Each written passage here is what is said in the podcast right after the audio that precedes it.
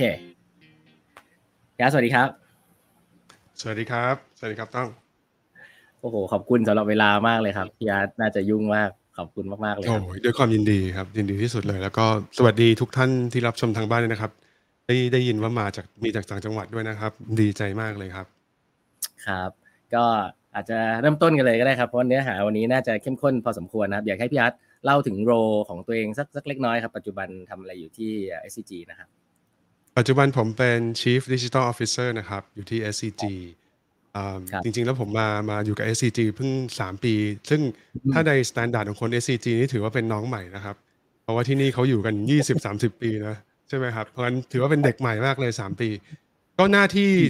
ช่วงปีแรกเนี่ยก็เข้ามาใช้ดิจิทัลเพื่อสร้างโอกาสทางธุรกิจใหม่ พัฒนาสินค้าบริการใหม่ให้กับ CBM นะครับ Cement Building Material ถ้าเราครับคุ้นเคยอย่าง เคยได้ยินชื่อน็อกน็อกคิวช่างอะไรเงี้ยนะครับอืมก็อ่าก็ทีมงานของผมก็เป็นส่วนหนึ่งในการช่วยผลักดันในฝั่งของเทคโนโลยีนะครับทีมงานเนี่ยจริง ๆ แล้วชื่อทางการชื่อว่า Digital Office นะครับชื่อเป็นทางการมาก เราก็เลยเราก็เลยตั้งแบรนด์ขึ้นมาใหม่ชื่อว่า We Do มาจากคำว่า VR Digital Office แล้วก็ We Do We ไม่ดีแต่พูด We Do ด้วย We ทำด้วยนะครับเพราะฉะนั้นคนข้างนอกเนี่ยน้องๆจะรู้จักเราในนาม SCG We Do นะครับเดี๋ยวถ้าถ้าดูโลโก้ที่อยู่ข้างบน ตรงเนี้ยครับจะเห็คนรับว่ามันมี SCG นะแล้วก็มี We Do อะ We Do นั่นนะครับคือคือเป็น alias ของ Digital Office ครับ พอมาปีที่ 2 เราก็เริ่มเราก็เริ่มอ่า expand ตัวเองไป serve อ่า tower อื่นใน SCG ด้วย แล้วก็ครับเริ่มทำอย่างที่คุณต้องบอกเลยเริ่มทำ hardware เริ่มทำ smart device ทำ IoT พอมาปีเนี้ยปีที่ 3 เนี่ยเราเริ่มมี product ของตัวเองแล้ว เรามีแพลตฟอร์มของตัวเองที่เป็นพวก smart device พวก เราเรียกว่าเป็น deep อ่า digital economy ประมาณนี้นะครับ ก็นั่นแหละครับ ปัจจุบันก็ทำก็ทีมก็จากวันแรกมีกันอยู่ 2 คนจำได้เลยกับน้องตั้มอีกคนหนึ่งเป็นเป็นน้องที่ย้ายมาจากฝั่ง SCG มาช่วยดูแลผมช่วงแรกๆ ปัจจุบันนี้เรามีประมาณถ้าเป็น full time จริงๆ ก็แบบ300 แล้วครับ แล้วก็ถ้ารวมกับน้องๆที่เป็นนอ่า non non payroll ด้วยรวมๆกันก็ 500กว่าคน แล้วก็มีที่อินเดียด้วยอีกเกือบร้อยคนครับ โอ้โห ถามนิดนึงครับสามร้อยคนเนี่ยเอ่อเป็นตำแหน่งประมาณไหนบ้างครับ เป็นเป็นเดฟด้วยหรือเปล่า เป็นเป็นแนวไหนบ้างอะครับเราเยี่ยมเลยครับ ถึงแม้เราจะชื่อว่า Digital Office แต่ว่าอ่าหน้าที่ในการทำนวัตกรรมเนี่ยไม่สามารถมีแต่เทคโนโลยี หรือจริงๆ แล้วไม่ไม่ควรจะเริ่มจากเทคโนโลยีด้วยอืมเพราะฉะนั้นเรามีทีมแบ่งเป็น3 3 area นะก็คือ Design Business Technology เลยครับว้าว ดีไซน์ก็มีมีทีมที่ทำดีไซน์ thinking UX UI design customer research พวกนี้ product design ก็มีเพราะว่าเราทำ hardware ด้วยครับส่วน business เนี่ยมีทั้งมีตั้งแต่ business development มีทีมครับ business incubation ที่ไปช่วยรันอืมคล้ายๆกับอ่า startup incubation ให้กับให้กับ BU และ partner ได้ แล้วก็มีทีม partnership เรื่อง partnership นี่เป็นเรื่องสำคัญมาก ก็จะมีทีมที่ทำเรื่อง partnership โดยเฉพาะ แล้วถึงจะมาถึงทีมเทคโนโลยีครับ ซึ่งมีทั้งทีมที่เป็นซอฟต์แวร์แล้วก็ฮาร์ดแวร์ แล้วก็มีตั้งแต่ R&D ไปจนกระทั่งถึง Engineering Software Engineering Hardware Engineering แล้วก็นอกจากนั้นก็จะมีทีมอ่า Supply Chain Sourcing ด้วยเพราะเราเราทำฮาร์ดแวร์ด้วยใช่ไหมครับ มีอืมทีม Production มีทีม After Sale Service และที่สำคัญที่สุดเลย ผมมีทีมที่ทำเรื่อง Culture แล้วก็ People Development อยู่ในออฟฟิศเลย ว้าว โอ้เจ๋งมากเลยครับ ตะกี้พี่พูดเรื่องวีดู ผมก็ เอ้ย ชื่อวีดูก็เท่อยู่แล้ว แต่พอย่อมาจาก VR Digital Office นี่โอ้เจ๋งจริงๆนะอืม นี่ถามผมว่าตะกี้เห็นเห็นเรื่องคนแล้วประมาณหนึ่งอ่าอาจจะย้อนกลับไปเรื่องเป้าเป้าหมายของทีมเนี้ยครับเพราะว่าพี่พี่อาร์ตตะกี้เราคุยกันนิดนึงว่าเอ่อทีมเนี้ยเป็นจริง ๆ ไม่ใช่ cost center นะคือพยายามที่จะทำตัวเองให้เลี้ยงตัวเองได้ด้วยอยากแกเล่าให้ฟังหนึ่งว่าโกของทีมนี้จริงๆอะเป้าหมายมันมันคืออะไรอะครับโกของเรา evolve ไปเรื่อยๆครับ ปีแรกครับโกเราชัดเจนมากเลยก็คือช่วยอืมช่วยทำ transformation นั่นแหละ ด้วยดิจิ t a ลเทคโนโลยีครับ และการและหลักการด้านนวัตกรรม ซึ่งครับโฟกัสไปที่ core adjacent new ของธุรกิจแม่ core อืมก็คือธุรกิจอ่า cement building material เดิมใช่ไหมครับ adjacent ก็ธุรกิจที่ต่อยอดออกมา อย่าง knock knock คิวช่าง design อืม connect อย่างเงี้ยถือว่าเป็นธุรกิจต่อยอดครับส่วน new ก็อย่างเช่นทำเรื่องโซล่าทำเรื่อง EV ทำเรื่องอ่า health and wellness อะไรพวกเนี้ยก็ถือว่าเป็น new ของบริษัทแม่เพราะฉะนั้นปีแรกชัดมากเลยก็คือ ทำหน้าที่ในการทำ digital transformation ครับแต่ว่าปีที่ 2 ปุ๊บเนี่ยอ่าไอ้ตอนที่เป็น digital transformation เนี่ยเราก็เป็น profit center นะครับ คือครับเราเราไม่บังคับ ถ้าถ้าเราไม่ดีถ้าเราไม่มีประโยชน์ BU ไม่ต้องใช้เราก็ได้ แต่ถ้าจะใช้เราอืมเราเราชาร์จนะครับ อันนี้เพื่อให้ไม่ใช่เพื่อว่าเพื่อให้เราเองเนี่ยจะได้ไม่ไม่ไม่ตายใจคือต้องพยายามที่จะให้มีคุณภาพ หรือว่าแข่งขันกับภายนอกได้ด้วย แล้วก็ได้รับการบายอินจากทาง BU ด้วยว่า เธอไม่ใช่เป็น corporate office แล้วบังคับให้ฉันต้องใช้เท่านั้นนะครับ ส่วนปีที่สองเนี่ยภารกิจเราเริ่มออกไปนอกองค์กรแล้ว เริ่มพยายามทำ partnership นะครับ เริ่ม connect กับภาคการศึกษาภาครัฐภาคเอกชน เริ่มชวนคุยเรื่องของดิจิทัลอีโคโนมีอะไรพวกนี้พอปีที่3เนี่ยภารกิจของเราในฝั่งที่ support BU เนี่ยเริ่มสำเร็จไปได้เป็นส่วนใหญ่แล้ว เราก็ถูกถามว่าแล้วตัว Digital Office เองอะสามารถเป็น New S Curve ให้กับ SCG ได้ด้วยไหมเพราะฉะนั้นภารกิจจากปีที่3เป็นต้นไปเนี่ยเหมือนกับว่าเราเองไม่ใช่ไม่ใช่ tool ที่ใช้ transform องค์กรแม่อย่างเดียว แต่ต้องเป็น New S Curve ด้วยตัวเองให้ได้ด้วยประมาณนี้ครับ อืมโอเค แล้วตอนนี้งานนี้คือโฟกัสอันไหนอันไหนมากกว่าอันไหนไหมครับอ่านับปีที่สามนี้ผมคิดว่า ประมาณหกสิบสี่สิบแล้วนะหกสิบก็ยังเป็นงานจากทาง BU สี่สิบเปอร์เซ็นต์นี่เริ่มเป็นของเราเอง แต่ว่าในปีหน้าเนี้ยเปอร์เซ็นต์ของอันที่เป็น self project หรือว่า self product จะจะมีมากขึ้นอาจจะเกินครึ่งหนึ่งแล้วครับ เป็นครั้งแรก ซึ่งซึ่งแต่ว่าผมว่า make sense ครับ เพราะว่าพอเรา transform องค์กรไม่สำเร็จเนี่ยถ้าเราถ้าเราไม่ไปต่อด้วยตัวเอง เราจะกลายเป็นภาระนะใช่ไหมครับ เพราะฉะนั้นเราจะต้องเราจะต้องสร้าง value add ให้ได้มากกว่าแค่เป็นอุปกรณ์ในการ transform แต่ว่าเป็น transformation ด้วยตัวเองด้วย มันถึงจะผมว่ามันถึงจะ make sense สำหรับสำหรับองค์กรครับ อืมครับโอ้โหนี่ผมเนี่ยมีเหมือนพี่เป็นอาจารย์เลยนะเนี่ยคือ มันมีหลาย ๆ เรื่องที่ผมคิดว่าน่าน่าสนใจมากเอ่อหลาย ๆ องค์กรเนี่ยพยายามจะ drive team innovation ให้มี entrepreneurship ผมไม่แน่ใจว่าลิงก์กับเรื่อง incentive ได้ได้แค่ไหน แต่ว่าไม่แน่ใจพี่อาร์ตมองมองเรื่องนี้ยังไงบ้างครับว่าทำไงให้คนมีมี drive เพราะไง innovation มันก็ prone to fail สูงเหมือนกันนะ ถูกครับเลสเซนเรียนเยอะมากในใน corporate ไทยใน 5 ปีที่ผ่านมาเรื่องเรื่องเรื่อง innovation ปกติแล้วผมจะชวนให้เริ่มจากสิ่งที่ผมเรียกว่า innovation portfolio ก่อนครับโดยที่มี core adjacent new น่าจะเคยคุ้นเคยกันอยู่นะครับ ถ้าถ้าเป็น innovation ที่ apply ไปที่ core business ส่วนใหญ่จะเพื่อไม่ลดต้นทุนก็เพิ่มศักยภาพในการแข่งขัน อันเนี้ยสามารถใช้ incentive ในรูปแบบเดิมได้เลย เพราะมันควรจะ align ไปกับ KPI ปกติของ BU เหล่านั้นอยู่แล้วแต่ถ้าเกิดเราทำ innovation เพื่อต่อยอดไปสู่ adjacent โดยเฉพาะหา new S curve ที่เป็น new ความเสี่ยงมันจะสูงขึ้น ความคุ้นเคยจะน้อยลงเรื่อยๆ เพราะว่ามันไม่ใช่ธุรกิจหลักแล้ว ตรงนี้เราต้องการคนพันพิเศษนะครับซึ่งผมเรียกว่าพันเป็ด นะแต่ว่าตรงคอพิเศษเนี่ยจะผมเรียกว่าพันเป๊ะ เดี๋ยวเรามาดูกันว่าพันเป๊ะกับพันเป็ดต่างกันยังไง แล้วคนพันเป็ดเนี่ยเขาต้องการอินเซนティブอีกรูปแบบหนึ่ง เขาต้องการ culture อีกรูปแบบหนึ่ง เพราะฉะนั้นทั้งองค์กรจะไม่สามารถบอกว่ามีทีมนวัตกรรม แล้วมองนวัตกรรมเป็นก้อนใหญ่ๆได้ คุณต้องซูมอินเข้าไปก่อนว่าโปรเจกต์นวัตกรรมอันนี้มันคือคอหรือ adjacent หรือ new เพราะว่ามันจะดิกเทตลักษณะของคนที่คุณควรจะใช้ผลตอบแทนที่เขาควรจะได้ แล้ว culture ที่จะใช้ drive เขาด้วยครับ อืมครับอยากจะแตะเรื่องนี้เลยแล้วกันครับพี่ว่าพันเป๊ะกับพันเป็ดเนี่ยมันต่างกันยังไงและ incentive เนี่ยมันควรจะต่างกันเป็นยังไงบ้างครับโอเคงั้นเพื่อให้เห็นภาพผมจะผมจะขอแชร์แชร์สกรีนที่หนึ่งแล้วกันนะครับ ได้ครับพี่อาร์ตลองกดแล้วเดี๋ยวถ้าท่านไหนที่ฟังอยู่แล้วอยากได้สไลด์เหล่านี้นะครับ ยินดีแชร์ติดต่อมาที่ทางนะครับเพจแปดพันครึ่งได้เลยนะครับ ทั้งหมดนี้ยินดีแชร์ได้หมดเลยแล้ว ถ้าเอาไปดูเองแล้วยังไม่ยังไม่เก็ตหรือว่าลืมไปแล้วว่ามันคืออะไรเนี่ย เอามาคุยกันเอาติดต่อกันมาคุยกันเพิ่มเติมก็ได้ ผมขอเท่าความเร็วๆนะ องค์กรนะครับ มีไลฟ์ไซเคิลประมาณสี่โซนครับ วันแรกที่เราเริ่มนี่คือ zero to one ใช่ไหมครับ แต่ว่าส่วนใหญ่องค์กรในเมืองไทยปัจจุบันนี้โดยเฉพาะองค์กรใหญ่เนี่ยมันมาจบอยู่ที่โซนสี่ตั้งนานแล้วอย่าง SCG อย่างเงี้ยครับทีนี้ไอ้ตรงตรงโซนสี่เนี่ยเราเรียกว่า core business คือธุรกิจดั้งเดิม แต่เวลาเราโดน disrupt แล้วเราทำ adjacent กับ new เนี่ยเราพูดว่าเราต้องกลับไป zero to one ใหม่คือไปเริ่มจากศูนย์ใหม่ ผมสามารถ เขียนอันนี้อีกแบบหนึ่งได้ ซึ่งเราเรียกว่า innovation portfolio เพราะฉะนั้น innovation ที่ apply สำหรับ core business เนี่ยมันคือ improve adjacent คือการ extend การต่อยอดธุรกิจออกไป ส่วน new นี่คือการการเวนเจอร์อะไรกันออกไปค้นหาโอกาสใหม่ๆ S curve ใหม่ๆ ไอ Ascent กับ New เนี่ยครับเราต้องการคนที่ผมเรียกว่าคนพันเป็ดนะครับ ซึ่งถ้าผมจะพลอตให้เห็นเนี่ยจะเป็นแบบนี้นะครับ สีเขียวครับคือคนพันเป๊ะเหมาะสำหรับ อยู่ในองค์กรหลักเหมาะกับสำหรับทำอะไรที่เป็น operation base นะครับ แต่ว่าคนพันเป็ดเนี่ยเหมาะสำหรับเอาไปค้นหาสิ่งใหม่ๆ ความแตกต่างชัดเจนมากอย่างแรก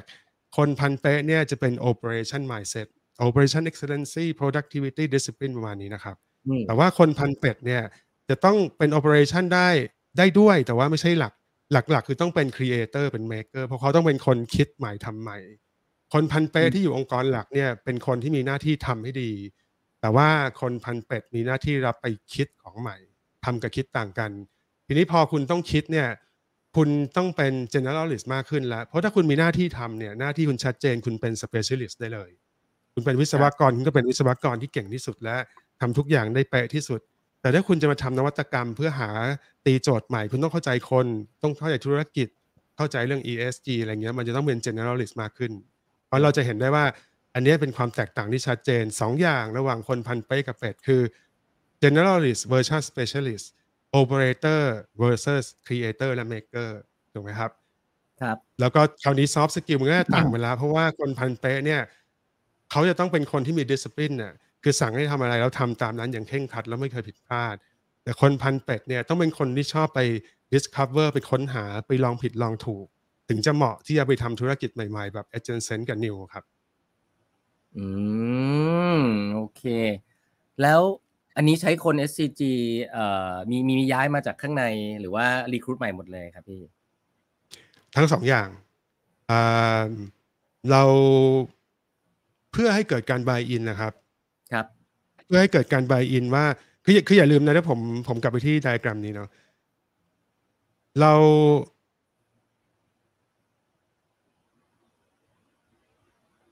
วันที่เราทำ zero to one เสร็จแล้วอะครับ ถ้าเราทำสำเร็จเนี่ยนวัตกรรมเนี้ยมันต้องหยุดเป็นนวัตกรรม มันต้องไม่ใหม่แล้ว มันต้องกลับเข้าไปอยู่โซนสี่เหมือนเดิม ซึ่งแปลว่า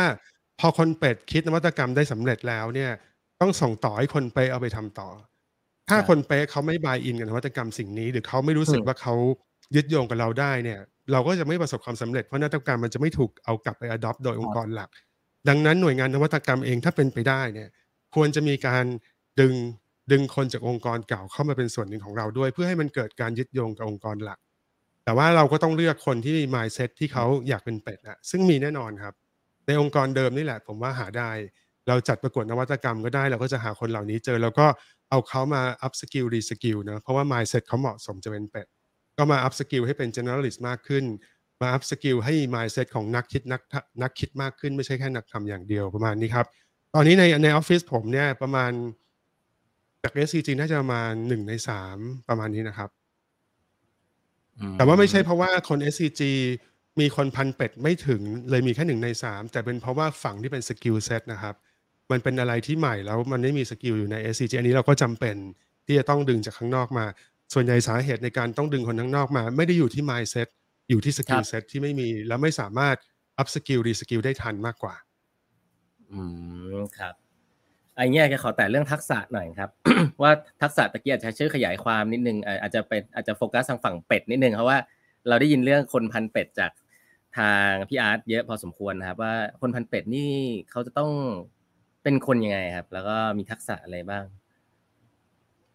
โอเคครับงั้นเดี๋ยวผมจะแอบให้ดูเคล็ดวิชาอันหนึ่งอันนี้เป็น template ที่ผม น่าจะเป็นสไลด์แผ่นที่สามที่ผมทำขึ้นมาตอนที่ไปเข้ามาจอย SCG เมื่อสามปีที่แล้ว เป็นการอธิบายให้เห็นถึงว่าเราเราควรจะพัฒนาบุคลากรพันเป็ดยังไงนะครับ คนพันเป็ดเนี่ยเทรนได้แต่แต่แต่สร้างไม่ได้ในแง่ mindset มันต้องเป็น mindset ที่เหมาะสมจะเป็นคนทำนวัตกรรม เพราะฉะนั้นต้อง start with why เราจะเริ่มจากด้านบนก่อน เราต้องหาคนที่ใช่ก่อนครับ คนที่ใช่ในที่นี้คือคนที่มี why อยากจะแบบสร้าง Impact อยากทำงานที่มันยิ่งใหญ่กว่าแค่เรื่องเงินเดือน แล้วก็ตำแหน่งงานประมาณนี้นะถ้าคนพวกนี้มี why ชัด แล้ว why ของเขาเนี่ย align ไปกับ strategy ของเราที่เราอยากจะไป อันนี้แปลว่าเป็นคนที่ใช่แล้วพอเป็นคนที่ใช่แล้วรับเข้ามาเนี่ยสิ่งที่เราเทรนก็เพิ่มครับ มีเป็นเรื่องของ soft skill แล้วก็ hard skill soft skill เนี่ยมันก็จะเป็นอย่างที่พวกเราเคยได้ยินนะครับ เรื่องของ empathy เรื่องของ creativity เรื่องของ growth mindset นะครับเรื่องของ entrepreneurial spirit เพราะว่า เขาจะต้องเป็นคนไปค้นหาไปสร้างธุรกิจใหม่ให้เรา ส่วนทางด้าน technical skill เนี่ยเราจะเทรนให้เขาเป็น T shape คำความว่าเป็ดคือแปลว่าคุณต้องเป็น generalist ถ้า generalist โดยสมบูรณ์มันจะเป็น O ใช่ไหมครับ รู้ทุกอย่างทุกเรื่องเท่ากันหมดเลย แต่ว่าถ้ายังไปไม่ถึงตัว O อย่างน้อยเริ่มจากตัว T ดังนั้นถ้าเขาเป็นโปรแกรมเมอร์เข้ามาหางตัว T คือเทคโนโลยีเราจะต่อยอดด้านดีไซน์และ business ให้เขาถ้าเขาจบ MBA หรือ BBA มา เราจะต่อหัวด้านดีไซน์และเทคโนโลยีให้เขา แล้วเวลาเขาทำงานร่วมกันเนี่ยเขาจะต่อกันติดเขาจะกลายเป็นกลายเป็นโปรแกรมเมอร์ที่เข้าใจดีไซน์ thinking และเข้าใจแพลตฟอร์ม business model อะไรอย่างนี้เนาะเขาจะกลายเป็น MBA ที่เข้าใจศักยภาพของ IoT รู้ว่าบล็อกเชนสามารถมา disrupt อะไรได้บ้าง แล้วไปคุยกับเทคโนโลยีได้รู้เรื่องเนี่ยคือนี่คือสูตรสำเร็จในการในการสร้างคนเป็ดของเรา ที่เราใช้มา 3 ปีแล้วเราเชื่อว่าเรารู้สึกว่าแล้วกันประสบความสำเร็จ ที่สำคัญคือกรอบกรอบด้านล่างครับ เราสอนให้เขาทำสองอย่างคือ self monitoring แล้วก็ self improvement ก็คือว่าวันที่เราเอาเข้ามาเนี่ยเราทำให้เป็นคอนเป็ดแล้วมันไม่ควรหยุด ดังนั้นเราจะเราจะ encourage ให้เขาดูซิว่าตัวเองยังมีแกลบอะไรอยู่บ้าง แล้วเขาอยากจะ improve ในด้านไหน ไม่ว่าจะเป็นในเรื่องของ soft skill หรือว่า technical skill ครับ อืมครับอยากให้พี่อาร์ตช่วยแต่เรื่องเทรนนิ่งให้นิดนึงครับว่าคนเข้ามาส่วนใหญ่จะพร้อมอยู่แล้วพอสมควรหรือว่า ต้องมีการมามาเทรนมาอะไรกันเยอะน้อยแค่ไหนครับ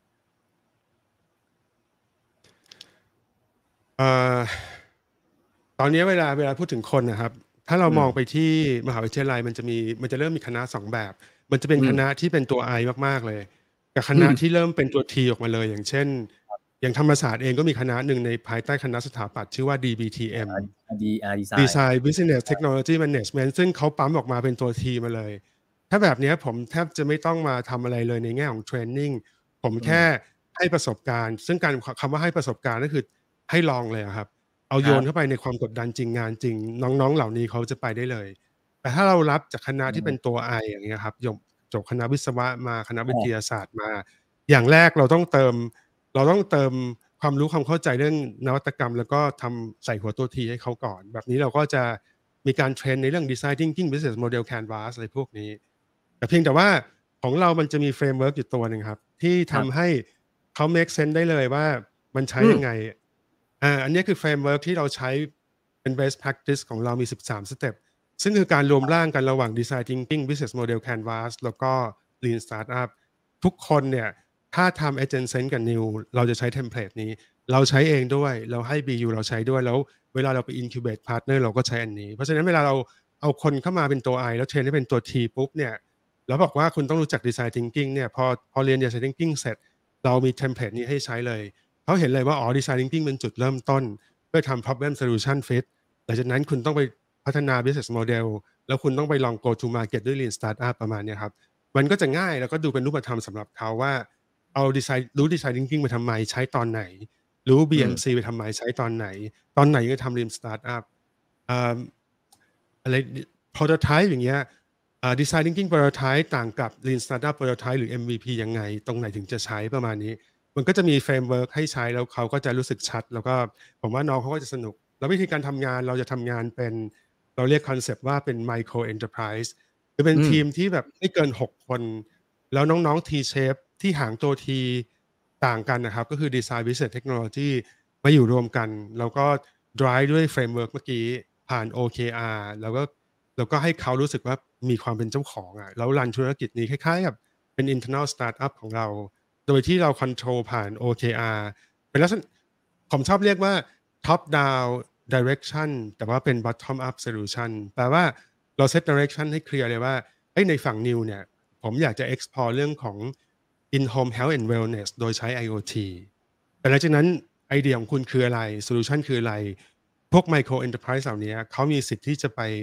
ใช้ตั้งแต่ design thinking ยัน lean startup ในการลองผิดลองถูกจนกระทั่งได้เป็น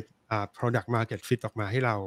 โดยที่เราเจอกันทุก 3 เดือน มา agree OKR มา agree งบประมาณ มาดูกันว่าผลของ quarter ที่แล้วเป็นยังไง คุณควรจะ pivot ไหม หรือคุณจะ persevere ต่อไปประมาณนี้ครับ อืมครับ โปรเจกต์โปรเจกต์หนึ่งเนี่ยเอ่อให้ให้ให้เวลาเขาได้ลองผิดลองถูกนานแค่ไหนอะครับ จริงๆแล้วบอกไม่ได้ครับ เราเราไม่แคร์ว่าใช้งานแค่ไหนแต่ทุกครั้งที่กลับมารีวิว เราต้องเห็น progress ตามที่เราตามที่เราอักรีกันเอางี้ดีกว่า เพราะว่าเวลาเราทำนวัตกรรมอะครับ จริง ๆ แล้วมันอาจจะพูดได้ว่ามันไม่มีวันจบนะครับ มันมันเป็น iteration ไปเรื่อยๆนะครับ ก็คือเราปกติเราจะมี 2 iteration ถ้าผมจะลงดีเทลนะครับอืม iteration บนเนี่ยเป็น product market fit ก็แปลว่าเรา run design thinking loop ไปเรื่อยๆเลยครับสมมติว่า loop แรกเสร็จปุ๊บเนี่ยเราได้ product เราได้ problem solution fit ขอโทษ มาสักสองสามไอเดียสองสาม feature เรา drop อืมลงมาทำ MVP หนึ่งไปก่อนเลยครับเสร็จแล้วในระหว่างนั้นเราไป run design thinking เพิ่มเติม เราได้ feature ใหม่เรา drop ลงมากลายเป็น MVP สอง MVP สองอาจจะประกอบด้วยไอเดียใหม่จาก Lean Start เอ้ยจาก Design Thinking Startup Loop ข้างบน หรือครับจากการ measure MVP แล้วเจอว่ามี gap อย่างเช่น business model gap เนี้ยครับ แล้วเอามา pivot ใน MVP 2 ก็ได้ ปัจจุบันเราสามารถรัน loop อย่างเงี้ยได้ประมาณสัก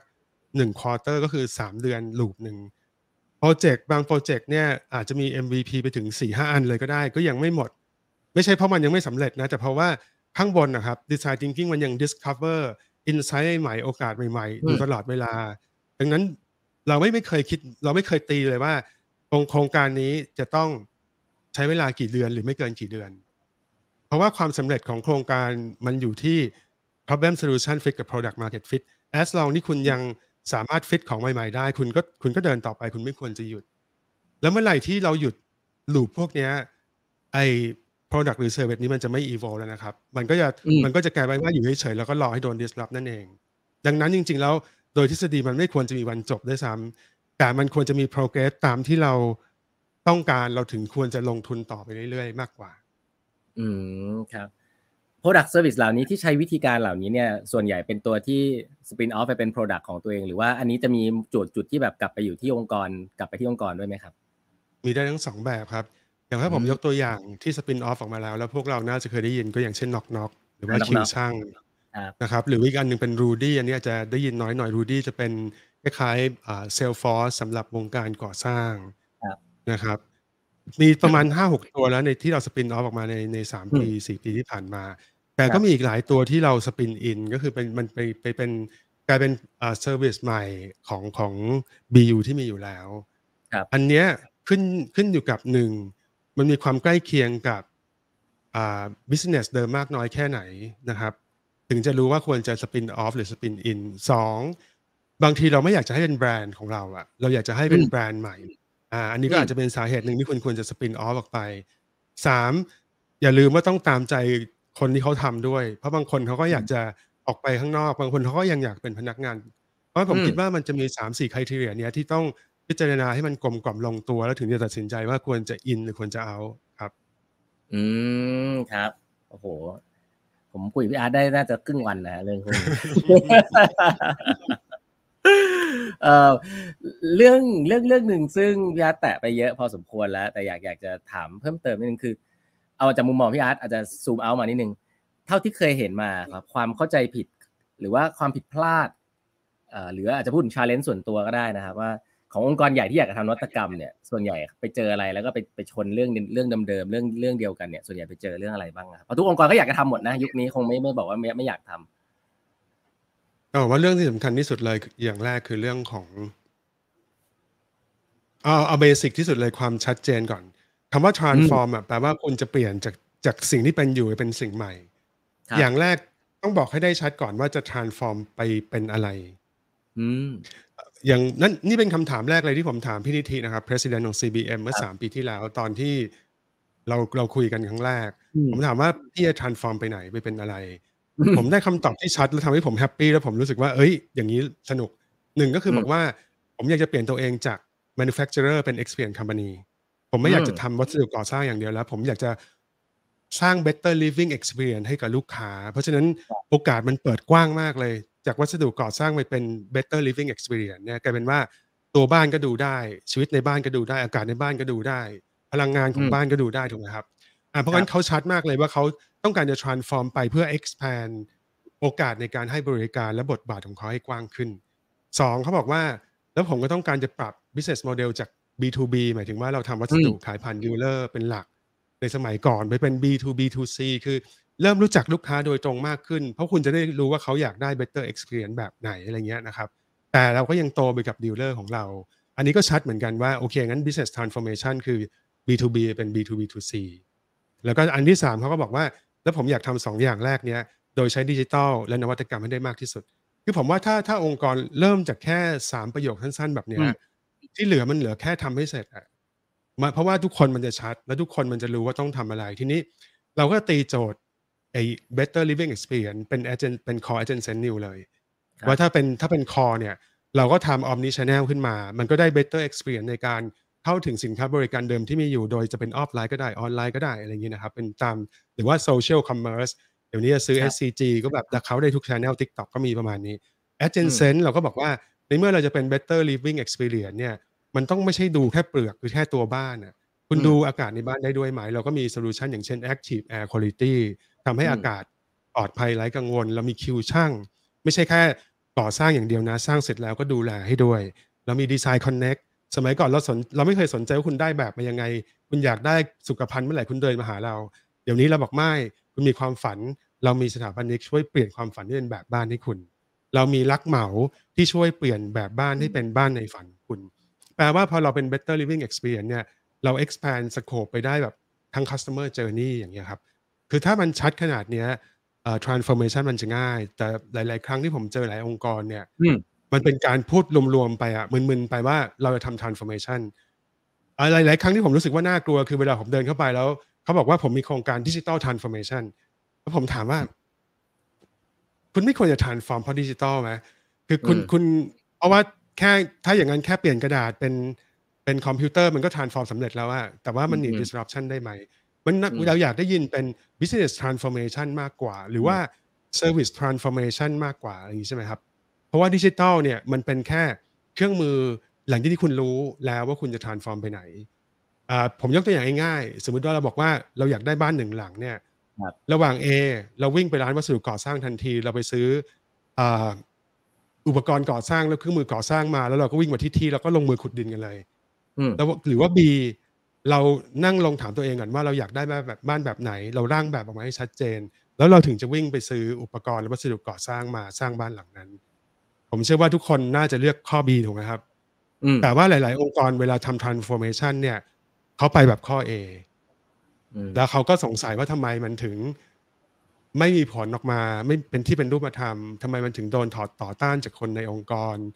หรือว่าทำไมมันใช้เวลานานและแพงมากๆ เพราะว่าอาจจะเป็นไปได้ไหมว่าเราไม่มี direction ที่ชัดก่อน อันนี้คือ number one ที่ผมเจอนะครับ แต่บางองค์กรเนี่ยมีอันนี้ชัดเจนแล้ว ปัญหาที่ advance ขึ้นก็จะไปติดที่การ buy in และตอบรับ ของอืมทุกเลเวลในองค์กร ตั้งแต่ระดับ C level เลยจนกระทั่งถึงระดับ middle management แล้วถึงระดับผู้ปฏิบัติงานอ่าผมเห็นผมมองว่าบางครั้งเนี่ย ผมจะได้ยินซิมทัมแบบนี้เคยได้ยินไหมครับว่าแบบผู้จัดการคนเนี้ยเป็นพวกคอมฟอร์ z โซนไม่สนับสนุนในการทำนวัตกรรมไม่ชอบลองของใหม่อืมอ่าผู้บริหารคนเนี้ย C level คนเนี้ยไม่มีวิสัยทัศน์เลยอ่าอืมคิดแต่จะอยู่กับธุรกิจเดิมอืม เวลาเราได้ยินซิมทัมเหล่านี้สมัยก่อนมันง่ายมากที่จะชี้มือไปที่คนเหล่านี้แล้วบอกว่าเขานั่นแหละคือปัญหาของ transformation แต่ตอนหลังเนี่ยผมว่าพอเราซูมอินเข้าไปอะ root cause ก็คือว่าพอเราบอกว่าจะ transformation เนี่ยเราจะใช้นวัตเราจะทำนวัตกรรมกัน เราไม่ยอมแยกว่ามันเป็น adjacent เป็น core หรือเป็น new อืมถ้าเราเอา new innovation เนี่ยไปรันอยู่ใน BU สองคนนั้นเขาต้องทำอย่างนั้นอยู่แล้ว เพราะว่า OKR และ KPI ของเขา ไม่ได้อลาให้เขาลองผิดลองถูกได้เขาคือคนคนที่ต้องเปย์อะอืมแต่คุณจะให้เขาเป็นเป็ด คุณเขาคือเขาคือลายพายลอตที่จะต้องบินเครื่องบินให้ประหยัดที่สุดปลอดภัยที่สุด แต่คุณบอกว่าคุณช่วยบินผ่านแผงหน่อยคุณช่วยหาท่าใหม่ๆให้ผมหน่อย มันทำไม่ได้ถูกไหมครับถ้าคุณอืมอยากทำอย่างนั้นคุณต้องไปตั้งหน่วยงานภายนอก แล้วต้องเอาแบบเอาเทสพายลอตมาเอาเครื่องบินแบบบินผ่านแผงมา แล้วค่อยไปลองผิดลองถูกกันตรงนั้นอืมเพราะงั้นประเด็นที่สองของผมคือบางทีมันไม่มีความชัดเจน ไม่ได้ทำ portfolio หรือองค์กรไม่มีความเข้าใจเพียงพอว่าจริงๆแล้วนวัตกรรมมันมีมากกว่าหนึ่งชนิด แล้วถ้าคุณทำอยู่ระหว่าง core กับ adjacency หรือ new เนี่ยคุณต้องการคนคนละแบบกัน culture คนละ culture กัน แล้ววิธีการวัดผล แล้ววิธีวิธีการ encourage ทีมไม่เหมือนกัน อันเนี้ยครับอืมคือเป็นคือเป็นคือเป็นสิ่งที่ผมเจอประเด็นประเด็นที่สองเพราะงั้นองค์กรที่ก้าวข้ามอันแรกมาได้แล้วแล้วชัดแล้วเนี่ยต้องมาทำตรงนี้ให้ชัดก่อน แล้วสำหรับองค์กรที่มาถึงตรงนี้แล้วแล้ว portfolio ชัดแล้วเนี่ย โดยส่วนใหญ่เราก็จะไปเจอปัญหาเรื่องอาไม่มีคนแหละไม่มีเป็ดไม่พอหรือว่าหาเป็ดไม่ได้ ซึ่งอันนี้ผมว่าเป็นปัญหาที่แก้ไม่ยากมากอืมนะครับอันอันที่ผมรู้สึกว่ายากคือสองอันแรกมากกว่า แล้วก็หลาย ๆ องค์กรเนี่ยก็ยังติดอยู่ที่อันที่หนึ่งก็มีนะนะครับ โดยส่วนใหญ่ เดี๋ยวนี้ไปถามทุกที่อะผมว่ามีหน่วยงานนวัตกรรมหมดทุกที่แหละอืมแล้วก็มีมี something transformation แน่ ๆ มีโครงการ something transformation แน่ ๆ แต่ว่าเอ่อผมเคยถามว่า ขอดู portfolio หน่อย หรือว่าตกลง direction ของ transformation คืออะไร แล้วบางทีเราก็เราก็ตอบกันไม่ได้อย่างเงี้ยครับ อืมชัดเจน แล้วสำหรับส่วนตัวประสบการณ์ของพี่อาร์ตคิดว่าอะไรเรื่องอะไรยากที่สุดนะครับ เรื่องคนครับเอออะถ้าถามว่าในสามปีที่ผ่านมาในฐานะ Chief Digital Officer เนี่ยอืมผม ผมรู้สึกว่าปัญหาด้านไหนเยอะที่สุดท้าทายที่สุด และผมใช้เวลาและ พลังสมองกับเรื่องอะไรที่สุดเนี่ยหลายๆคนน่าจะเดาว่าก็ต้องเรื่องดิจิตอลสิก็เป็น Chief Digital Officer นี่นะแต่ผมว่าไม่ใช่เลยจริงๆเรื่องดิจิตอลเนี่ยหลับตาก็ทำได้มันตรงไปตรงมามากๆครับอืมไออันที่มันท้าทายแล้วมันไม่ตรงไปตรงมาเนี่ยคือมนุษย์คือคนนี่แหละ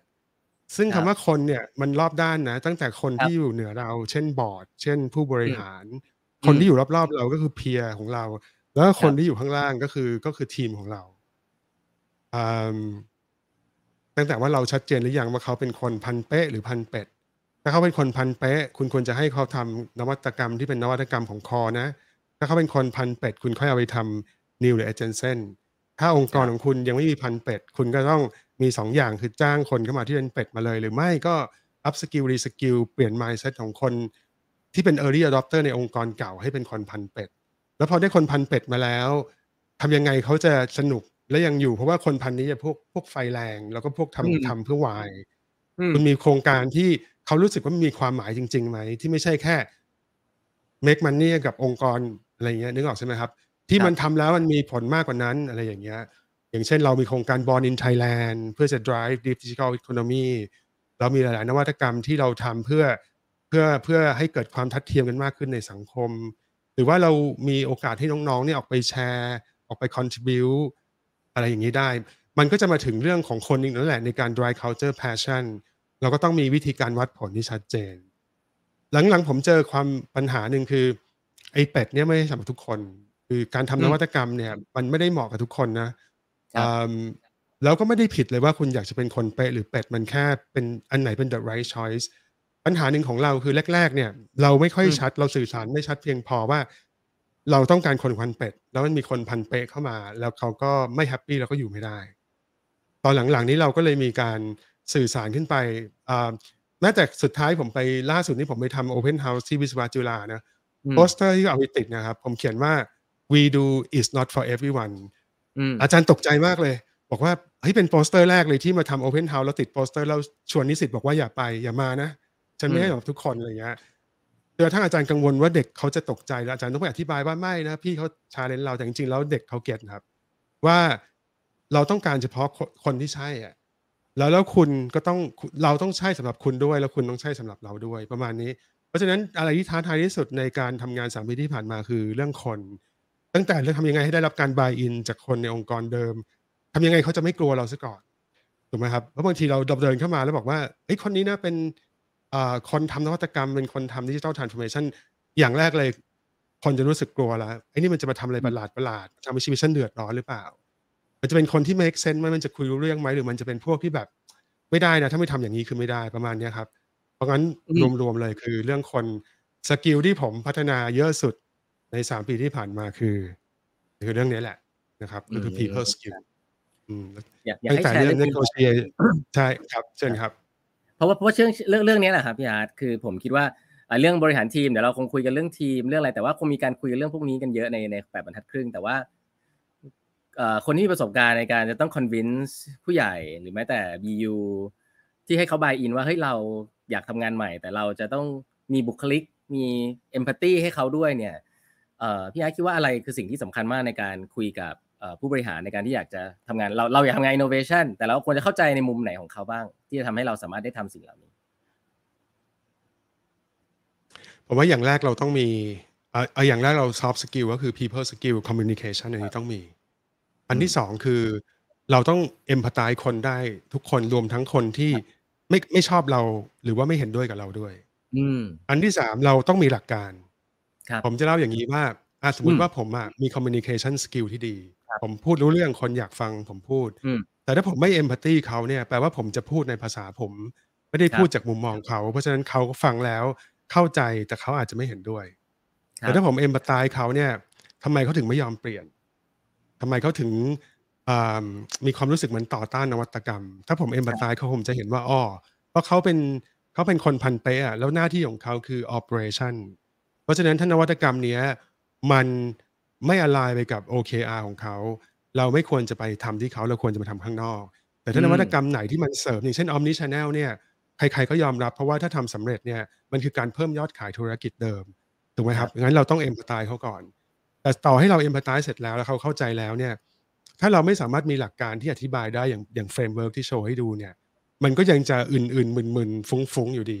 เขาก็จะรู้สึกอินแต่ว่าไม่เห็นภาพ แล้วบางทีเขาก็ไม่กล้าเดิน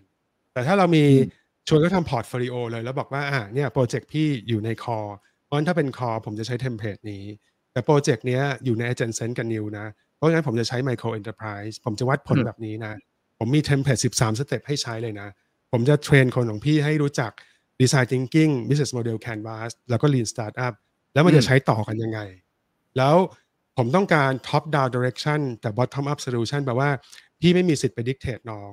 เพราะเราเองก็ไม่รู้คำตอบเนื่องจากอันนี้มันเป็น agent sense กับ new แต่พี่ยัง in control ด้วยการ drive ผ่าน OKR ทุกๆ 3 เดือน ถ้าเราอืมถ้าเรามีถ้าเราบอกได้เป็นฉากๆ แบบนี้ครับ มันจะลดความกังวล ลดความกลัว แล้วผมว่าถ้ามีสามอย่างน้อยมีสามอย่างนี้จบ หลาย ๆ ครั้งเนี่ยมันอย่างที่สามไม่มีปุ๊บเนี่ยทีมนวัตกรรมก็จะพูดว่าเชื่อผมนะครับถ้ามันทำได้เนี่ยคนอื่นเขาก็ทำกันอืมอืมเนี่ยเดี๋ยวเราจะใช้ design thinking somehow lean startup เข้ามา แต่ว่าอธิบายไม่ได้ชัดเจน อันเนี้ยลองยกตัวอย่างถ้าเราเป็น BU อะเราจะกล้าเสี่ยงไหมล่ะถูกไหมครับอืมอ่าผมผมก็เลย ผมว่าอืมอย่างน้อยอะคุณต้องมีสามอย่างเนี้ยแล้วแล้วผมเชื่อว่าเดินได้โอเค อันนี้อาจจะถามเอ่อส่วนตัวนะอันนี้สำคัญเอ่อมีทีม WEDO นี่มี budget เป็นของตัวเองไหมครับ หรือว่าต้องไปขอ budget จาก BU มาทำงาน อ่าครับ มีสองอย่างครับ เรามี budget ของตัวเองครับ ที่เราต้องไปขอ approve จาก จากทางอ่าทางผู้บริหารมานะครับ เพราะฉะนั้นอันเนี้ยส่วนใหญ่จะเป็นเรื่องของ operation expense นะครับ เป็นอืมเป็น opex แต่ถ้าเกิดสมมติว่าเราจะ invest เราจะเราจะตั้งงบไว้หลวมๆว่าปีหน้าเนี่ยเราจะมีอ่าเงิน investment ประมาณเท่านี้นะ แต่เวลาเราจะใช้อะครับ เราจะต้องเขียนโครงการไปขออ่าแต่เวลาเขียนโครงการไปขอเนี่ยอ่าตอนนี้ SCG เขา advance แล้วรอเขาจะดูว่าโครงการนี้เป็น core agent sense หรือ new เพราะฉะนั้นวิธีอืมวิธีทำฟีสเนี่ยจะไม่เหมือนกัน เดี๋ยวเนี้ยไปอันอันหนึ่งเลยนะที่ผมว่าเอาอีกอันหนึงที่ผมบอกว่า นวัตกรรมจะสำเร็จได้หรือเปล่าเนี่ยบะอ่าต้อง educate board ด้วยครับครับ ถ้าทำ agent sense กับ new เนี่ย ผมว่าคุณต้องเข้าใจดีว่า return of investment ไม่สามารถจะเป็น revenue ตั้งแต่วันแรกได้ใช่มันอาจจะต้องมาในรูปของ traction ก่อนถูกไหมครับ อย่างเช่นที่เราเรียกว่า J curve เพราะฉะนั้นถ้า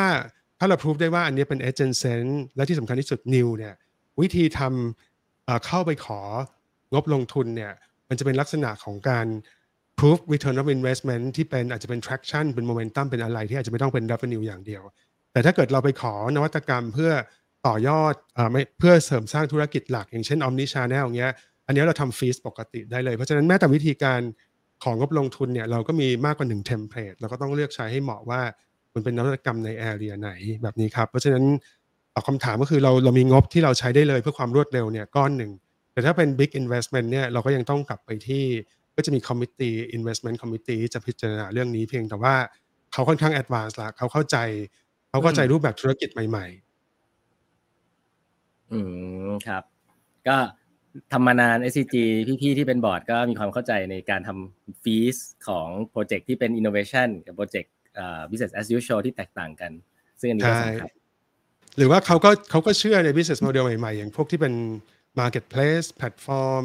ครับที่ปีแรกๆ คุณต้อง drive traction ก่อน แล้วคุณจะได้ monetize ได้อะไรเงี้ยแล้วมันแล้วยิ่งยิ่งถ้ามี success story ผมคิดว่านะอืมถ้าองค์กรไหนทีมนวัตกรรมรู้สึกอึดอัด แล้วรู้สึกเดินไม่ค่อยได้เนี่ย ผมแนะนำว่าให้หา low low lowest hanging fruit แล้วอืมสร้าง success story ไม่ว่าจะเล็กแค่ไหน คุณสร้างขึ้นมาอันหนึ่งก่อน เอาจริง ๆ แล้วก่อนที่น็อกน็อกกับคิวช่างจะมาถึงตรงเนี้ยครั บบอร์ดก็ประมาณเชื่อเราระดับหนึ่งนะ เพราะว่าหลักการมันฟังดูแล้วซาวแต่ว่าอืมถามว่าสบายใจร้อยเปอร์เซ็นต์ไหมเขาก็ไม่แน่ใจว่าหลักการคุณดีแต่คุณทำเป็นหรือเปล่า แต่วันที่เรามี success story ปุ๊บเนี่ยหลังจากนั้น มันจะมามันจะมาเร็วจนคุณทำไม่ทันอะเพราะเขาจะเห็นแล้วว่าเฮ้ยมันมันได้เออมันใช่อะไรอย่างเงี้ยแล้วเขาก็จะมาดังนั้นผมแนะนำว่า หลังจากที่มีหลักการนั้งมีหลักการแอมเบอร์ตายเขาแล้วคอมมิวนิเคชจนกระทั่งเขาอินแล้วอะลองพยายามสร้างเอ่อ success story ขึ้นมาสักอันสองอันครับ แต่แต่ว่าเลือกโปรเจกต์ที่มันน่าจะสำเร็จ แล้วก็ไม่ใช้เวลานานเกินไป อาจจะเป็นเล็ก ๆ ก็ได้ครับ อืมครับ อันนี้อาจจะถามเรื่องปริญญาโทออนไลน์นิดนึงฮะเพราะว่าทางทักษะเนี่ยเขาก็มองว่ามีการ reskill คนข้างนอกที่แบบว่า อาจจะไม่ต้องเรียนเป็น full time อะไรเงี้ยทางทาง SCG เนี่ยมีมีมองเวลารับคนอย่างเงี้ยครับ ดูดูเรื่องเรื่องอะไรบ้างครับ เรื่องความรู้ดูเป็นปริญญาไหมหรือว่าดูเป็นยังไงบ้างครับ โอ้ถามอย่างนั้นนี้ผม ผมแบบเล่าได้ยาวเลย ปัจจุบันเราเราประหลาดมากในการรับคนครับอืมเราผมพูดอย่างนี้เดี๋ยวก็จะพ r o v o c a t i v e ไปแต่ว่าเอาจริงๆแล้วนะครับ ถ้าเป็นคนเป็ดนะ เอางี้ก่อนแยกระหว่างคนเป๊ะคนเป็ดนะ ครับถ้าผมรีคูดคนเป๊ะมาทำงาน operation เนี่ย ผมก็ยังอืมดูปกติอะครับ ผมก็ยังดูอ่าเรซูเม่ผมยังดู CV ผมยังดูเกรดของเขาครัเพบราะว่าผมต้องการ specialist อืมนะครับ อืม แต่ถ้าผมสัมภาษณ์คนเป็ดเข้ามาทำนวัตกรรมเนี่ย ผมผมดู mindset กับ attitude เป็นหลักเลยอืมเราคงเคยได้ยินคำที่ฝรั่งบอกว่า hire for attitude and mindset train for skill ถูกไหมครับ ครับ อ่า เพราะว่าคนที่เป็นเป็ดเนี่ย ที่มันเทรนกันไม่ได้คือ mindset ของเป็ดอืมแต่ที่มันเทรนได้แน่ๆคือไอ้ T shape skill ตัวนั้น เพราะฉะนั้นสำหรับน้องๆ สมมุติว่าไม่ว่าจะเป็นปริญญาตรีปริญญาโท หรือว่าคุณพ่อคุณแม่ที่ฟังอยู่อะ แล้วจะเลือกเรียนอะไรดี หรือว่าอืมจะกลุ่มตัวเองยังไงดีถึงจะเหมาะกับงานมต้องถามตัวเองก่อนว่าเราอยากจะเป็นคนเป๊ะหรือคนเป็ด เวลาจบออกไปแล้วอืมเราอยากจะทำงานในองค์กรฝั่งที่เป็น operation หรือฝั่งที่เป็นครับ innovation ถ้าอืมเราอยากทำงาน innovation นะวันนี้เรามามาเน้นคนเป็ดไอ้ยคนเป็ดกันแปลว่าเราเช็คตัวเองก่อนว่าเรามี mindset ที่เหมาะสมไหมถ้าสมมุติว่ายังเรียนหนังสืออยู่นะครับ อันนี้โฆษณาเลย เรากำลังครับรับสมัครยัง talent ปีสามนะครับ เราอืจะมเริ่มเปิดรับสมัครปีหน้าเอ้ยไม่ใช่ปีหน้าเดือนหน้า เป็นครับรุ่นที่สามแล้ว โครงการนี้ดีไซน์ขึ้นมาเพื่อคุณเลยคอนเซปต์คือเพื่อให้คุณค้นหา ได้รู้ว่าคุณมีศักยภาพหรือจริง ๆ แล้วคุณชอบทำงานนวัตกรรมจริงหรือเปล่า เราจะเราจะให้ทำงานจริง 13 อาทิตย์แล้วสั้นๆแล้วก็สร้างความกดดันเหมือนกับจริง ๆ เลย แล้วคุณจะรู้เลยว่าจริงๆแล้ว mindset และที่จุดคุณเหมาะจะเป็นเป็ดไหมนะครับ ถ้าใช่กับเรียนหนังสือต่อจะได้สามารถกลุ่มตัวเองได้นะครับ ปัจจุบันเนี้ยเราจ้างงานที่เป็นเป็ดเนี่ย ผมไม่สนใจด้วยซ้ำว่าเขาจะอืมจบปริญญาอะไรมา ผมไม่ผมไม่ค่อยดูเกรดละเพราะว่ายังไงผมก็ต้องเข้ามาเทรนเขาในเรื่องของทักษะทางด้านทางด้านอ่า hard skill อยู่ดี ผมดูที่ attitude และ mindset ก่อน ปัจจุบันเรามีรูปแบบการจ้างที่หลากหลายมาก เช่น work from where you are ถ้าใครใครที่ฟังผมอยู่แล้วไม่ได้อยู่กรุงเทพ คุณสามารถทำงาน full time ให้กับวีดูได้นะครับ โดยคอนเซปต์ work from where you are ก็คือทำงานอยู่ที่นั่นนั่นแหละ กลางวันจะช่วยพ่อทำนากลางคืนเขียนโปรแกรมส่งเราก็ยังได้ เราทวีตกันแบบผู้ใหญ่ คือถ้าอ่าคุณคอมมิตว่าจะต้องส่งมาให้ได้ ต้องส่งให้ได้ตามกำหนด และด้วยคุณภาพที่ต้องการ แต่ว่าไม่สนใจเลยว่าจะทำยังไงทำอะไรกลางวันนะครับ แล้วไม่ต้องย้ายมาอยู่กรุงเทพเอารายได้ไปกระจายในท้องถิ่น ไม่ต้องมาแออัดกันอยู่ในเมืองเราตอบโจทย์ ช่วยลดปัญหาเรื่องสังคมด้วย อันนี้คือ work from where you are ผมมียัง talent แปลว่าเริ่มทำงานกับเราได้ตั้งแต่ยังเรียนไม่จบเป็น on campus working คือเรียนไปด้วยทำงานไปด้วย แต่เหมือนกันพี่ไม่ไม่อยากคิดว่าน้องเป็นเด็กเพราะฉะนั้นน้องต้องดูแลตัวเอง ถ้าน้องรับบ้านน้องสามารถทำงานไปด้วยเรียนไปได้ด้วยน้องน้องไป manage เวลามา แล้วเราไม่สนใจว่าน้องจะทำอะไรกลางวันนะครับ อีกแบบหนึ่งอืมอีกอีกสุดโต่งเลยยัง at heart อันนี้เป็นอืมพี่ๆที่เกษียณอายุแล้ว แต่ยังรู้สึกว่าเฮ้ยทำไมพออายุ 60.1 ปี จาก CEO กลายเป็นคุณลุงในข้ามวันมันรู้สึกแบบเฮ้ยหมดประโยชน์แล้วเลยแก่เร็วเลยคราวนี้ ถ้ายังมีไฟ ถ้าไม่มาที่จะ up skill re skill นะครับเรียนทักษะใหม่ๆกลับมาเลยเรามีเรามีงานให้ทำเรามาช่วยกันพัฒนาเทคโนโลยีใหม่ๆกันอันนี้คือ young at heartพี่ๆบางคนชอบมากเลยบอกว่านี่คือ second life จริงๆ อยากทำเรื่องนี้มาตั้งนานแล้ว แต่เลือกเรียนผิดไปหน่อย ก็มาเริ่มกันใหม่ได้นะเพราะฉะนั้นรูปแบบการจ้างเนี่ยเราหลากหลายมากเลยเวลาเราเราเวลาเรามองคนเป็ดเนี่ยเราเรามองเห็นทุกๆ คนจริง ๆ ครับ ทุกเพศทุกวัยทุกที่ของเมืองไทยควรจะมาร่วมกันเป็นเป็ดแล้วผลักดัน new economy ให้ประเทศได้นี่คือ mindset ของพวกเราครับอืมครับอืมแชแชร์นิดนึงได้ไหมครับว่า my mindset คนที่มองหาอยู่เวลาพูดว่าเป็ดเนี่ย mindset ของคำว่าเป็ดเนี่ยมันมันมันคือยังไงบ้างครับประมาณไหน growth mindset หรือว่าอะไรเราอาจจะเคยได้ยินคำเหล่านี้อยู่บ้าง ผมจะเปรียบเทียบให้ดูเป็นรูปธรรมด้วยภาพนี้แล้วกันนะครับครับได้เลยครับ โอ้ นี่จะหมดเวลาแล้วเหรอเนี่ย นี่ยังคุยกันไปจริงป่ะ โอเคงั้นเดี๋ยวผมจะพูดให้เร็วขึ้นอ่าคนคนเป๊ะแล้วคนเออเป๊ะคือเหมือนกับ line pilot ทางด้านซ้ายนะคือแบบต้องเป๊ะอะคุณต้องบินแล้วอืมห้ามผิดพลาดคุณต้องใช้ checklist ตลอด แต่คนครับเป็ดเนี่ยเหมือนกับ test pilot อะคุณต้องครับเป็น mindset ที่กล้าเสี่ยงกล้าลองกล้า fail เพราะว่าคุณมีหน้าที่ต้องไปไปลองของใหม่ไปลองผิดลองถูกมา แล้วเขียนตำราให้ให้ลายอืมไพลอตทางด้านซ้ายเป็นคนเอาไปใช้หรืออีกตัวอย่างหนึ่ง คนเป๊ะก็อย่าง Tim Cook อะครับเป็น CEO เป็น Executive มีหน้าที่ execute อย่างเดียว แต่ว่าคนเป็ดคืออย่างสตีฟอะครับเอาจริงๆสตีฟก็ไม่ได้รู้ลึกด้านใดด้านหนึ่งนะแต่เขาเป็นคนที่สามารถเอาทุกอย่างมารวมร่างแล้วเป็นไอเดียใหม่ๆ เป็นนวัตกรรมใหม่ๆได้ หรือแม้แต่อีลอนเนี่ยครับเขาก็เขียนโปรแกรมก็ได้นะ แต่แต่ถ้าเราอ่านหนังสือเขาน้องๆก็จะของเขาก็จะบอกว่าอีลอนอย่ามาเขียนเลยผมเขียนเองดีกว่าคุณเขียนที่ไรมันเละทุกที แต่เขาอืมคือเขาเป็นคนที่รู้รอบอะเพราะงั้นเขาก็จะทำอะไรก็ได้ เพราะฉะนั้น ถามว่าคนเป๊ะต่างกับคนเป็ดยังไง คือตัวอย่างแบบนี้เลย ทีนี้พอเป็นอย่างนี้ปุ๊บอะครับอ่าสมมุติว่าเราเราอยากจะเรียนปริญญาโทเนี่ยอืมเราเป๊ะหรือเราเป็ดเนี่ยมันคือตัวตนของเราเนอะเราไม่สามารถจะเกิดมาเป็น Tim Cook และอยากเป็น Steve ได้ vice versa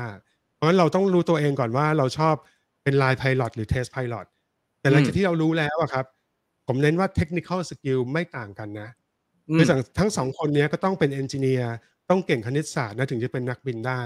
อืมดังนั้นเทคนิค l สกิลไม่ต่างกันนะครับ แต่ว่า soft skill อาจจะเริ่มต่างไปครับ เพราะว่าคนที่เป็น operator กับคนที่เป็น thinker maker เนี่ย soft skill อย่างเช่น growth mindset entrepreneurial ใช่ไหมครับ หรือว่าอ่าเรียกว่าอะไรอะอ่า outward mindset เนี่ยความอืม humble หรือว่า empathy เพราะว่าพอเรา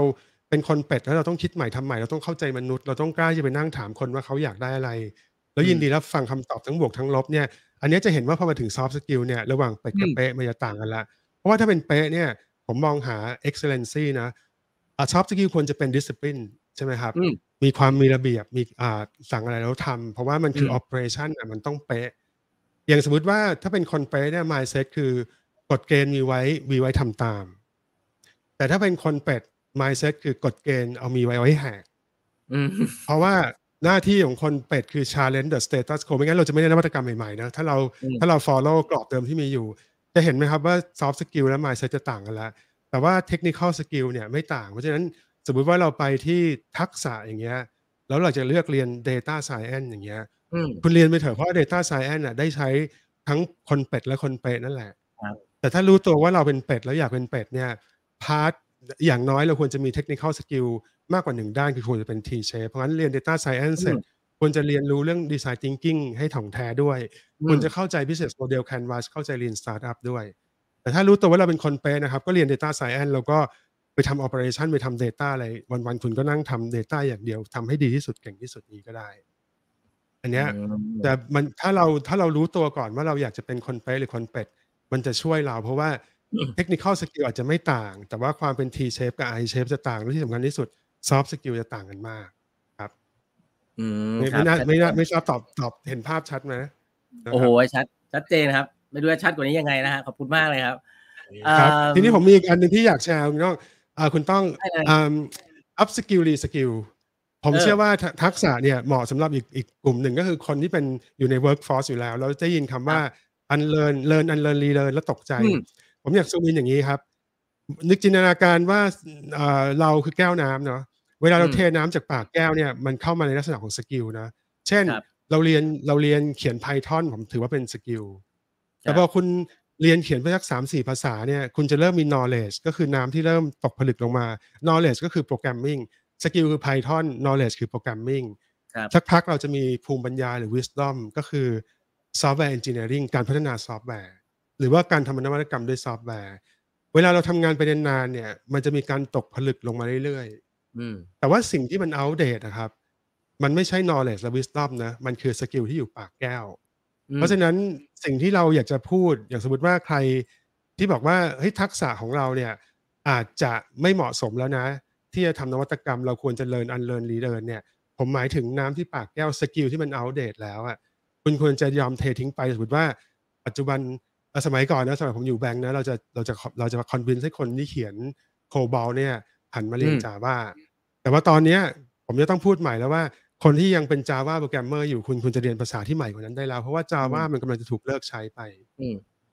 unemployable เนี่ยน่ากลัว unemployment นะ unemployment เนี่ยหางานใหม่ได้ แต่ unemployable เนี่ยมันไม่รู้จะจ้างกันยังไงเลย เพราะว่าจ้างมันแล้วไม่รู้จะใช้ทำอะไร และส่วนใหญ่ที่จะเป็น unemployable อะครับ มันแค่ สกิลที่ปากแก้วเท่านั้น แต่ว่าภูมิปัญญาและ knowledge ที่คุณสั่งสมมาทั้งชีวิตเนี่ย ไม่ว่าคุณจะย้ายจากเป๊ะมาเป็นเป็ด แล้วมาทำนวัตกรรมใหม่ยังได้ประโยชน์ครับ คุณคุณจะเป็นยังเป็นคนที่เข้าใจลูกค้าดีที่สุดเพราะอยู่กับเขามาตั้งนานแล้ว เพราะฉะนั้นอยากจะขอ zoom in นะกับกับคนที่จะเข้าไปที่ทักษะครับว่า ขอให้ unlearn relearn พวก skill เยอะๆครับ อย่างเช่น programming language ที่เป็นตัวอย่างที่ดีที่สุดเลย เพราะว่ามันอัปเดตเร็วมากเลยในยุคนี้ทุกปีมันก็จะมีภาษาใหม่ นะครับแต่ว่า knowledge กับ wisdom ครับอันนั้นเป็นอมตะ สิ่งที่คุณสั่งสมมาทั้งชีวิต ยังไงก็ยังมีประโยชน์อย่าไปกังวลตรงนั้นครับ ครับโอ้สุดยอดเลยครับskill ท้ายๆครับอยากจะแตะเรื่อง leadership นิดนึงครับและสำหรับผู้บริหารที่อยู่ในทีม innovation นะครับอาจจะเป็น one down ของพี่อาร์ตเนี่ยหรือตัวพี่อาร์ตเองครับ leadership style มันต้องเปลี่ยนพอสมควรนะ ถ้าเกิดว่าเคยอยู่องค์กรใหญ่มาก่อน เราเราควรจะบริหารจัดการน้องๆทีม innovation ยังไงบ้างครับ ในองค์กรใหญ่ทั่วไปตอนนี้ผมคิดว่ามันควรจะเป็นเหมือนไบโพล่านะครับ คือมีสอง culture ก็คือเป็นยังมี operative culture ได้ อย่างเช่น SCG เนี่ยเราก็ยังมีธุรกิจหลักไปอีกได้อีกสักพักใหญ่เลยละแต่ว่าธุรกิจใหม่ๆ ที่เกิดมาภายใต้ตัวนวัตกรรม ทีมงานนวัตกรรมเนี่ยควรจะเป็นอีก culture หนึ่งผู้บริหารที่อยู่ฝั่งที่เป็น operation เนี่ยคุณก็ยังเป็น command control ได้ สาเหตุเพราะว่าคุณทำอย่างนี้มาตั้งแต่จบมา คุณหลับตาคุณก็รู้ว่าต้องทำยังไง มันมีขั้นตอนที่ชัดเจน คุณสามารถสั่งการได้เลย แล้วคนที่เป็นคนเป๊ะเนี่ยเขาก็ชอบให้สั่งชัดเขาก็ชอบมี step ชัดๆแล้วเขาก็เป็นคนที่มี discipline อยู่แล้วเพราะงั้นสไตล์นั้นเหมาะสมละ แต่ถ้าคุณจะข้ามมาบริหารฝั่งนวัตกรรมเนี่ย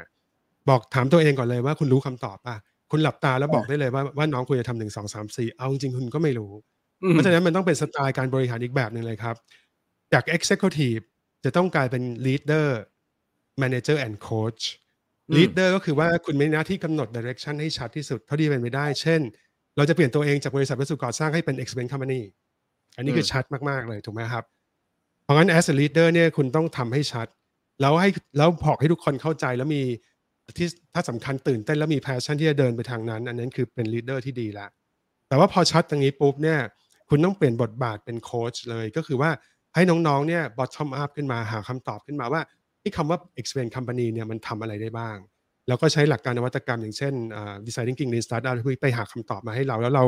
คอยโค้ชเขาถามว่าโค้ชเขาได้อะไรโค้ชเขาด้วย knowledge และ wisdom ของเราที่อยู่ในธุรกิจนี้มา แต่เราไม่มีปัญญาไปโค้ชเขาด้วย skill แล้ว เพราะว่า skill ที่เขาจะใช้เนี่ย ผมเชื่อว่าเราไม่รู้อย่างเช่น เราอาจจะไม่ไม่เข้าใจ design thinking เท่าน้อง ไม่รู้จัก business model canvas ไม่เคยทำ lean startup ถูกไหมครับ ดังนั้นเราไม่มีสิทธิ์ไปสั่ง เราได้แต่โค้ชด้วย wisdom และ knowledge ของเรา แต่เรา in control ได้โดยการใช้ OKR ผ่าน framework อย่างเช่น lean startup อย่างนี้ manage ก็คือการที่เรา control ผ่านวิธีการที่เขายังรู้สึกว่าเขามี ownership อย่างเช่น lean startup มันต้องมี build measure learn ถูกไหมครับในช่วงที่ measure ไม่ว่าจะ pivot หรือ persevere เนี่ยเรา set OKR แล้วเรา manage ผ่าน OKR นั้น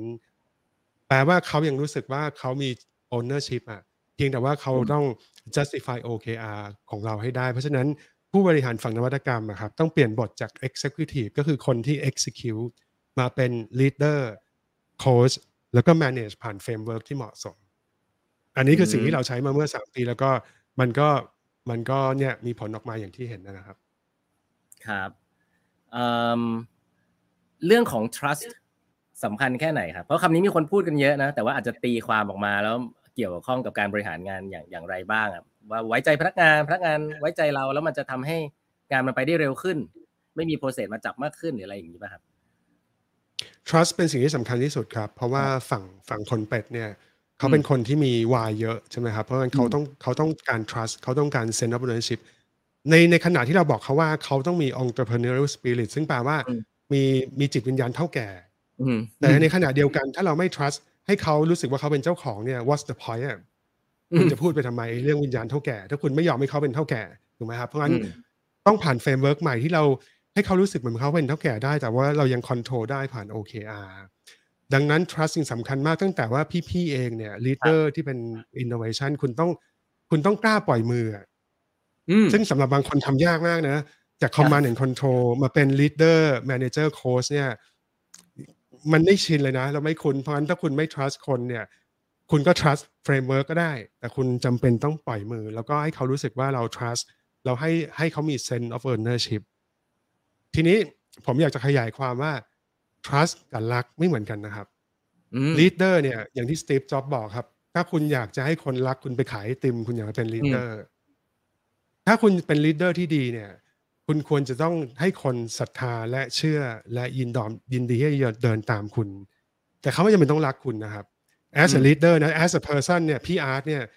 ผมก็อยากให้น้องๆรักเนอะอืมแต่ว่า chief digital officer หน้าที่ผมไม่ใช่มีไว้ให้คนรัก แต่ว่ามีไว้ให้คนรู้สึกว่า มันอาจจะดุก็ได้นะ แต่ว่าถ้ามันอืมบอกว่าจะไปทางเนี้ยมันไปมันไม่เคยเปลี่ยนใจ แล้วไม่ว่าเกิดอะไรขึ้น เขาจะเอาคอไปขึ้นเขียงเขาจะฝ่าฟันให้เราตาม direction ที่เขาให้มา อันนั้นคือ leader ที่ดี เพราะฉะนั้นการ earn trust จากทีมนวัตกรรมเนี่ย ไม่ได้แปลว่าเราจะต้อง say yes เสมอ เขาขครัอบให้ทำอะไรก็ทำ แล้วอืมเขารักเรา แต่แปลว่าคุณต้องเป็น leader ที่เขาเชื่อได้ว่า direction นี้คือถูก direction นี้คือไป แล้วไม่ว่าจะเจออุปสรรคยังไง leader ต้องเอาคอไปขึ้นเขียงต้องฝ่าฟัน ให้เขาได้ลอง แล้วให้เขายัง maintain ownership ได้ อันเนี้ยผมว่าสำคัญที่สุดเลยครับ เพราะฉะนั้น trust สำคัญมากครับ แต่ trust มันมันต้อง earn นะครับ แล้วมัน go both way คือเราต้อง trust เขาก่อน เขาถึงจะ trust เราอืมครับ โอ้ชัดเจนมากคำถามสุดท้ายครับโอ้เวลา น้อยมากเลยนะครับคำถามสุดท้ายอยากจะรู้ว่าสำหรับตัวพี่อาร์ตเองเนี่ยทำมาสามปีแล้วอะไรคือความแบบความสนุกในการทำงานที่ได้ทำงานอินโนเวชันครับอะไรคือความภาคภูมิใจที่ที่ได้เห็นเนี่ยนะเป็นผู้บริหารด้านนี้นะครับเอาจริงๆมันไม่ยากเลยครับ ผมว่าเอาเอาตั้งแต่แรกผมก็แอบมีความภูมิใจว่า ผมเป็นคนตัวเล็กๆคนหนึ่งผมมีโอกาสได้ได้ได้ make a dent ในแบรนด์ระดับประเทศที่อยู่มาร้อยกว่าปี ไปปีนี้อืมเราจะครบร้อยสิบปีนะครับ โปรโมทครับโปรโมทให้ SCG แล้วเราจะมีเอ่อ จะมี Open House ใหญ่มากชื่อว่า The Next Chapter of SCG จริงๆ แล้วเชิญคุณต้องมาทำคอนเทนต์ด้วยกันได้นะครับครับ จะเป็นครั้งแรกที่ SCG เปิดให้คนมาเข้ามา แล้วมาดูซิว่าอะไรคือ the new sexy อะไรคือก็จะเป็น the next S curve ของ SCG แล้วแล้วดิจิตอลเป็นหนึ่งในนั้น เพราะฉะนั้นผมก็ผมและน้องๆ ก็แอบภูมิใจว่าเฮ้ยเราเป็นคนตัวเล็กๆ คนหนึ่งแต่เราเราเราได้สร้างสิ่งเนี้ยเรามีวีดูขึ้นมาแล้ว ต่อให้ผมแบบเกษียณไปแล้วตายไปแล้ว ผมก็เชื่อว่าวีดูก็ยังจะอยู่ต่อไปแล้วช่วยหวังว่าช่วยพาแบรนด์นี้ให้อยู่คู่กับคนไทยไปได้อีกร้อยปีร้อยกว่าปี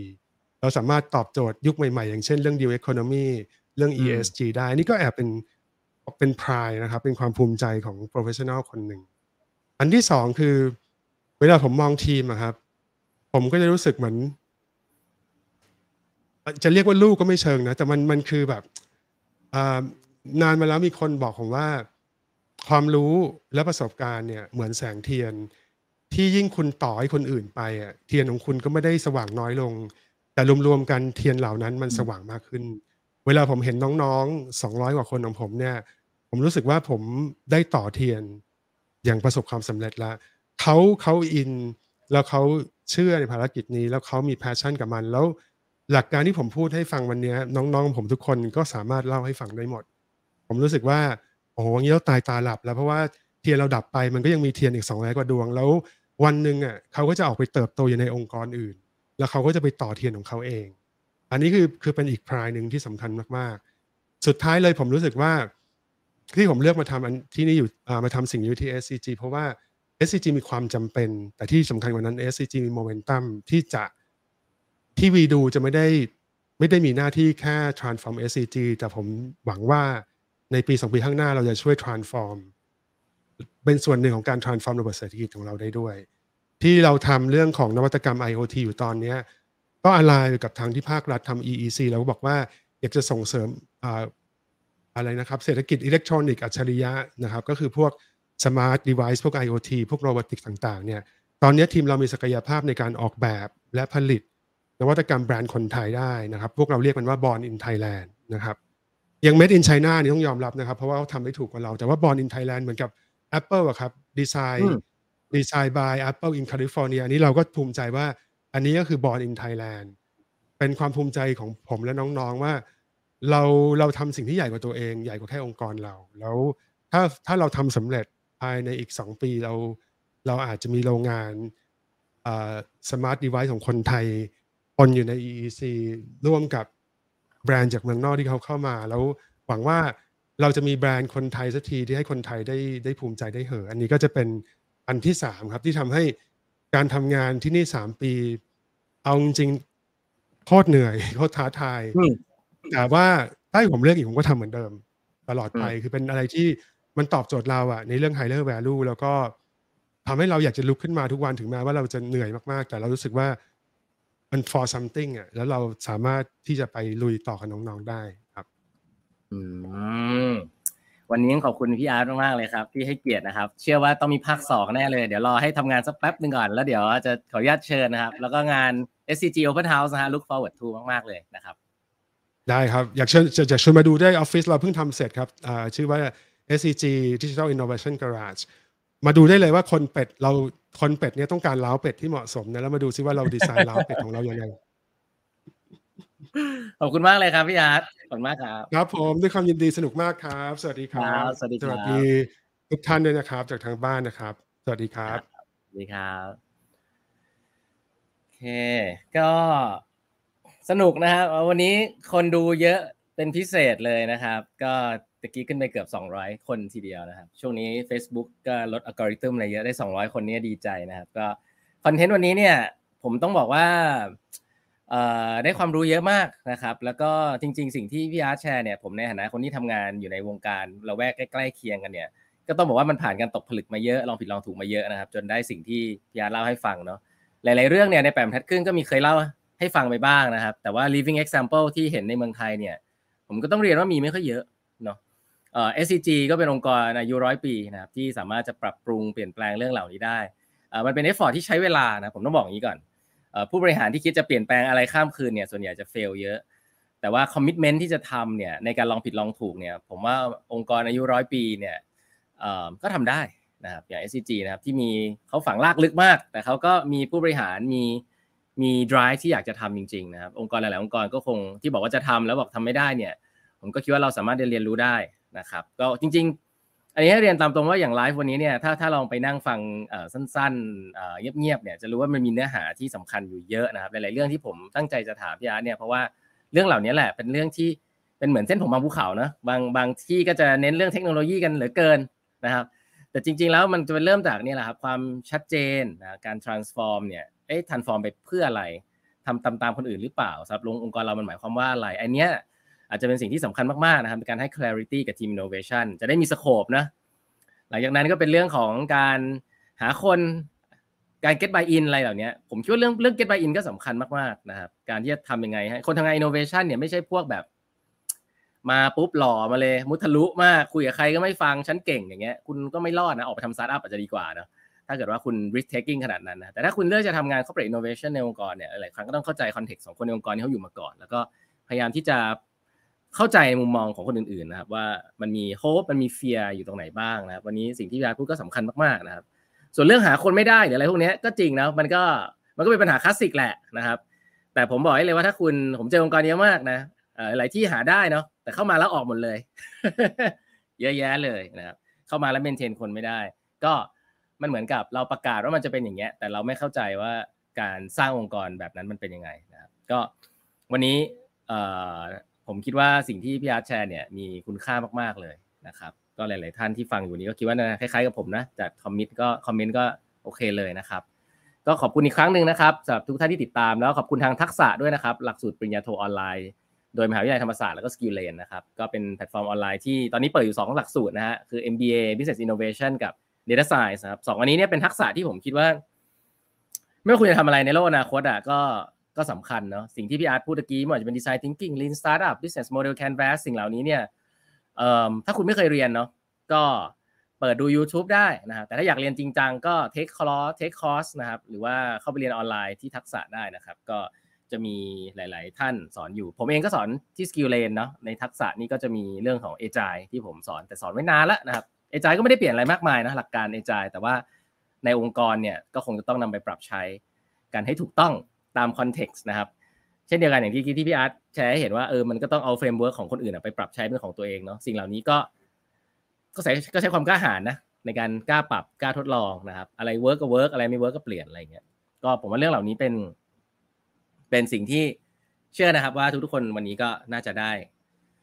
ประโยชน์กันไปบ้างไม่มากก็น้อยนะครับ ก็ฝากติดตามแปดบรรทัดครึ่งได้ในทุกๆช anel นะครับ ไม่ว่าจะเป็นเอ่อ Facebook นะครับ YouTube นะครับ แล้วก็ Podcast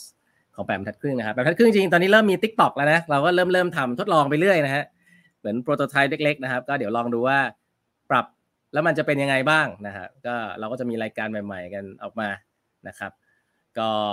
ฝากติชมแล้วก็ติดตามนะครับแบบเธอขึ้นมี Line OA นะครับเครื่องหมายแอดแล้วก็ e h a l f e i g h t h a l f นะครับก็เอาไว้ติดตามข่าวสาร เวลามีอีเวนต์หรือมีอะไรก็จะส่งผ่านทาง Line OA เป็นหลักนะครับ ที่จะพุชไปให้ทุกๆท่าน ได้เห็นว่าเอ้ยเรามีคลาสเรามีอีเวนต์อะไรที่น่าจะเป็นประโยชน์นะครับ ก็ลองติดตามกันได้นะครับ วันนี้3ามทุ่มกว่าแล้วก็ขอบคุณทุกๆท่านมากที่ติดตามนะครับ แล้วพบกันใหม่อาจจะเป็นสัปดาห์หน้าอย่างไรก็เดี๋ยวแจ้งอีกหนึ่งนะครับ วันนี้ขอบคุณทุกท่านมากเลยนะครับ